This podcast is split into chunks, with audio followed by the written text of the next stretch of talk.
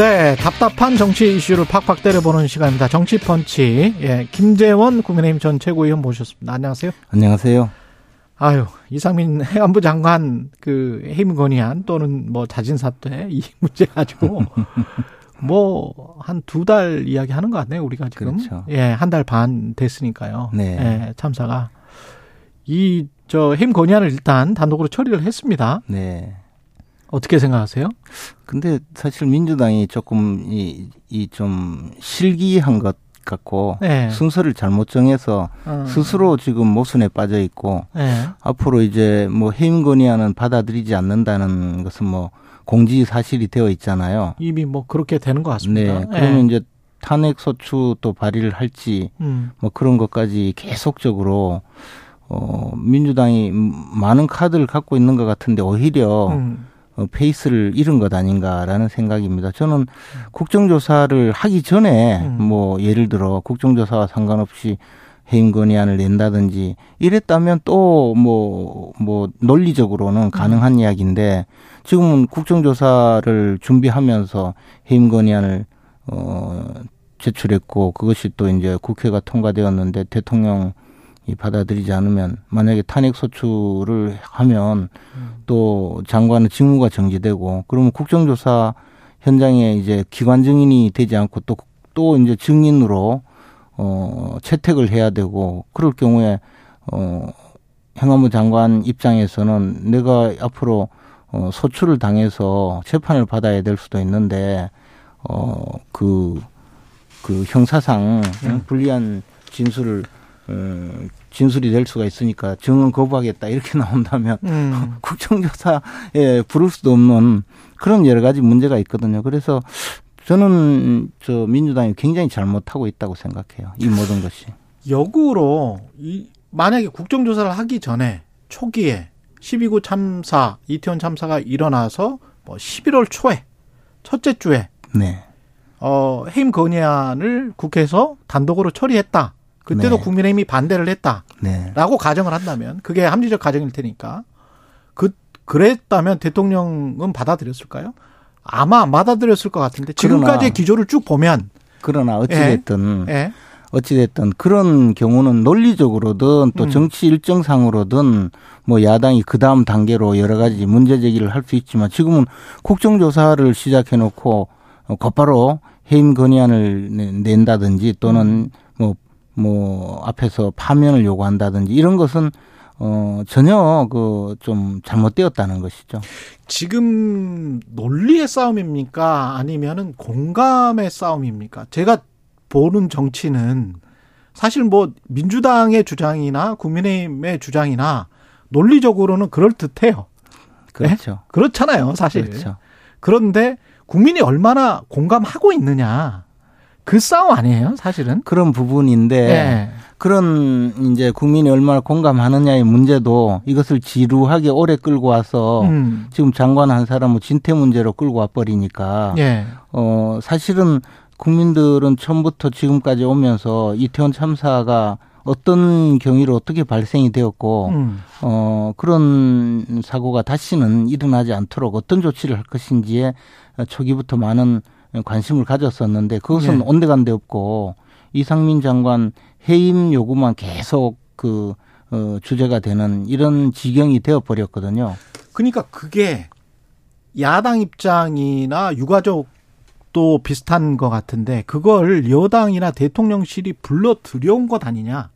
가령 이상민 장관이 자진 사퇴 의사를 거듭 밝히면서 자진 사퇴를 하고 대통령이 못 이기는 척 해임을 했다면 그걸 받아들 사표를 수리했다면 그러면 지금 지금 말씀하시는 이후의 시스템 정비랄지 그다음에 그 어떤 그때 진실 규명이랄지 이쪽으로 빠르게 지금 갈 수도 있었는데 오히려 계속 그것 이상민 장관을 방어만 하다가 지금 상황이 이렇게 간 것 아닌가? 이렇게 볼 수도 있는 거거든요. 논리적으로 보면 그렇습니다. 뭐 당연히 네. 그런 저 문제 제기를 하는 분들이 많이 있을 것이고 음. 어, 또 저도 이상민 장관이 궁극적으로는 정치적 책임이든 뭐 도의적 책임이든 음. 어, 그런 책임에서 자유로울 수 없다는 생각을 처음부터 했었어요. 예. 근데 이제 이것이 그러면 어, 처음부터 이제 정치적 책임을 지라 네. 이렇게 시작을 하고 했어야 되는데 뭐 무슨 부작위에 의한 살인죄니 이런 이야기까지 나오니까 어.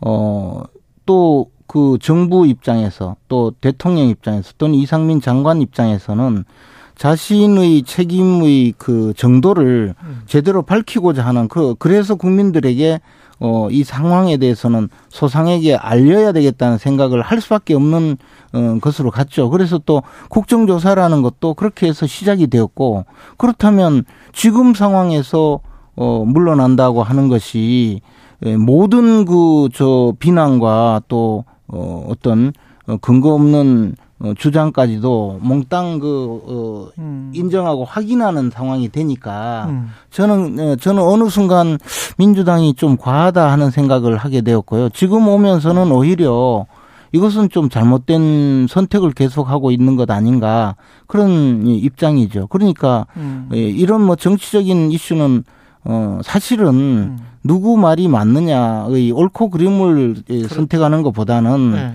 어, 국민들의 마음을 네, 따라가는 것이 맞는데 네. 지금은 이제 이게 미로에 빠진 상태가 되어 버렸죠. 다시 한번 역으로 질문을 하면 네. 사실은 선후 관계를 바, 바꿔서 말씀을 하시는데 부작위에 의한 살인이 나왔을 때 하고 12구 참사가 바로 일어나서 행사 주체가 없기 때문에 법적인 어, 책임이 없다라고 말을 한 것도 이상민 장관. 기동대가 투입됐어도 못 막았을 거라고 이야기한 게 이상민 장관. 그게 다 10월 30일의 일이에요. 네. 그럼 장관이 그렇게 책임 회피성으로 이야기를 해버렸는데 거기에 들끓지 않을 민심이 어디 있어요? 그러니까 이제 예. 그런 초기 대응 문제에 대해서는 예. 뭐 저도 공감하는 바가 많습니다. 예. 그런데 그리고 난 다음에 어그 부분에 대해서 어그 자신의 발언이나 그 어, 입장에 대해서는 충분히 사과도 하고 음. 어, 그런 과정을 거쳤잖아요. 그런데 네. 그 다음 단계로 그랬으면 빠르게 자 야당도 마찬가지로 어, 참사 원인 규명을 합시다. 그리고 수사를 하려면 수사를 좀 빨리 해라든가 그렇게 해서 원인 규명으로 간 것이 아니고 그때부터는 음. 오로지 장관 뭐 또 총리 또 그리고 대통령에게 문제를 어 그 계속 그 묻기 위한 그런 조치로 가다가 보니까 이게 어 이상민 장관 스스로도 방어적으로 나올 수밖에 없었을 거라고 생각하고요. 예. 어 그것이 이제 또 어, 또 다른 반작용이 자꾸 생기는 것이죠.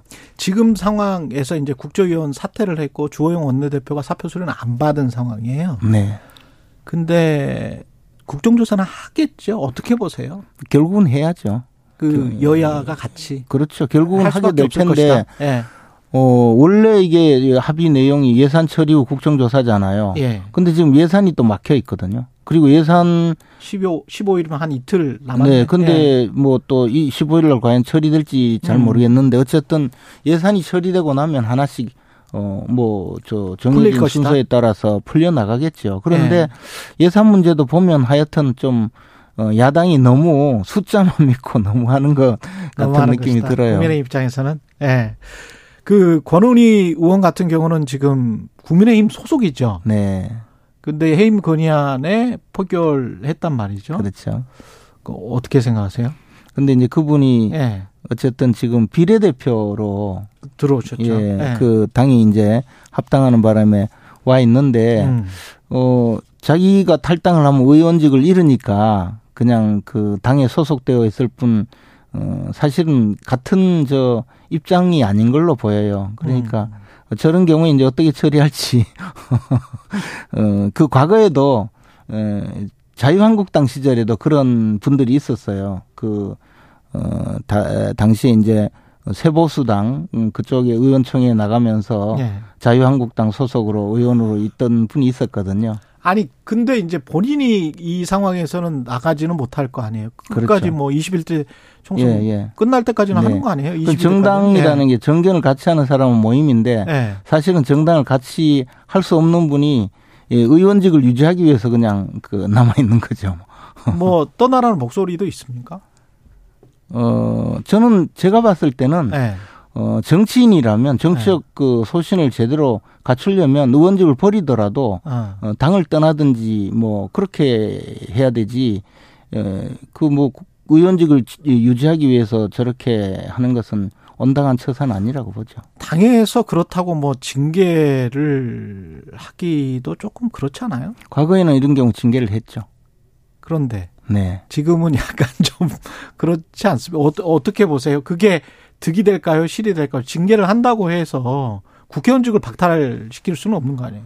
그런 경우 이제 제명을 해주면 당에서 제명을 해주면 네. 어 그 사실상은 직은 예, 유지하면서 예, 자, 자, 자유롭게 무소속으로 지금 네. 되는 거잖아요. 네. 그죠?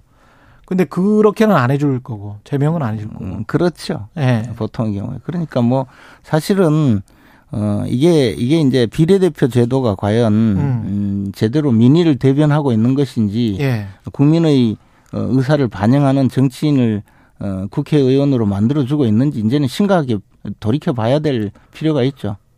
어, 김우겸 의원의 경우에도 보면 예. 어, 원래 당선되지 못했던 분인데 예. 앞에 그 김진애 의원이 서울시장 출마를 한다고 예. 의원직을 사퇴하는 바람에 승계한 분이거든요. 예. 그래 그랬는데도 뭐 국민이 당선시켜줬다고 국민의 대표라고 하면서 저렇게 활동하고 계시잖아요. 그런데 이제 이런 것이 과연 정말 민주주의 원리에 맞는 것인지도 이제 한번 어, 돌이켜보고 비례대표 제도 자체에 대해서도 한번 음. 심각하게 고민할 때가 왔다고 봅니다. 정치를 오래 하신 정치인으로서 지금 상황이 12월 15일 예산 처리 그리고 어 그다음에 국조 이렇게 부드럽게 그나마 타협을 할 것이다 이렇게 보십니까? 아니면은 최악의 시나리오로 뭐 예산안도 그렇게 되고 국조도 그렇게 되고 그렇게 될 것 같습니다. 근데 이제 네.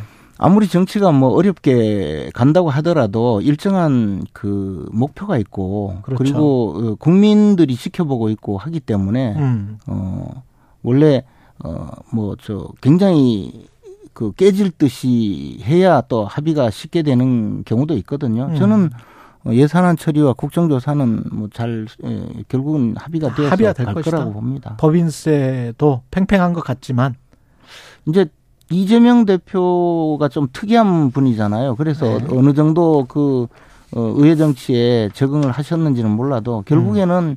이것이 어, 지금 재정권은 집행권의 그 전속 권한이고 그것은 대통령의 행정권에 속하거든요. 그래서 예. 그런 부분을 어 너무 저 그 주도하는 것은 대의민주주의에 맞지 않다라는 음. 생각이고 그것이 국민들한테도 그렇게 느껴질 거거든요. 그래서 음. 어 조금 뭐 시간을 두고 협의가 되지 않을까 생각합니다. 그리고 권성도 국민의힘 의원의 이 발언 세월호와 자꾸 비교를 하면서 세월호와 같은 길을 가서는 안 된다. 세월호처럼 정쟁으로 소비되다가 시민단체의 횡령수단으로 악용될 가능성이 있다. 이걸 이제 SNS에 글을 올렸는데 말을 할 필요가 없었던 거 아니에요? 이런 말 안, 안, 안 해도 되는 거 아닙니까? 과거에 이제 원내대표까지 하셨던 분인데. 근데 이제, 네. 어, 많은 분들이 또 그런 마음을 갖고 있는 거는 저 당연히 또 그런 마음을 갖고 있는 분들도 많을 텐데. 국민의힘 내부에서? 국민의힘보다도 네. 국민들 자체에도 그런 분들이 사실 많을 거고, 음. 뭐 그런 내용으로 어, 글자도, 어, 어, 문자 메시지 저한테도 보내는 분들도 많은데, 예, 예. 아마 그러다 보니까 이제 음. 그 말씀을 하신 건데, 저, 그게 또 불편해 하시는 분들이 많겠죠. 당연히 음. 그래서 이제 함부로 저, 그, 조금, 조금 저, 공개적으로 말씀하지 않는 어, 내용이 아닌가 생각합니다. 아까 유가족 협의회 이종조 대표는 2차 가해다 이렇게 규정을 하더라고요. 정치인의 2차 가해다. 어, 그분들은 또 이제 분명히 그렇게 생각할 수 있고 네. 그런데 어, 이게 이제 저는 이런 참사이고 굉장히 불행한 사건인데 음. 이것이 이제 정치적으로 자꾸 어, 활용되면서 어, 사실은 유가족들의 그 아픈 마음을 더 어, 하게 만드는 경우가 있거든요. 음. 저는 세월호 어, 사건 때 그 여당의 원내 수석으로서 직접 어, 유가족과 협상을 해서 합의문까지 만들었어요. 예.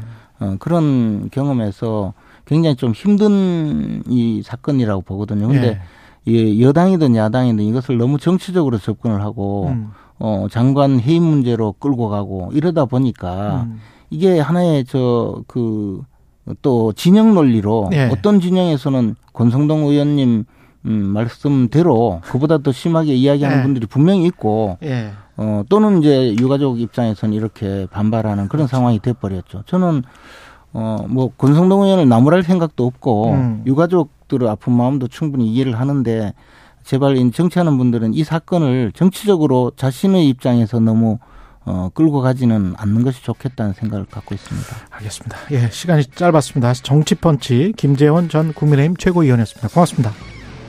12월 13일 화요일 KBS 일라디오 최경령의 최강시사였습니다. 고맙습니다.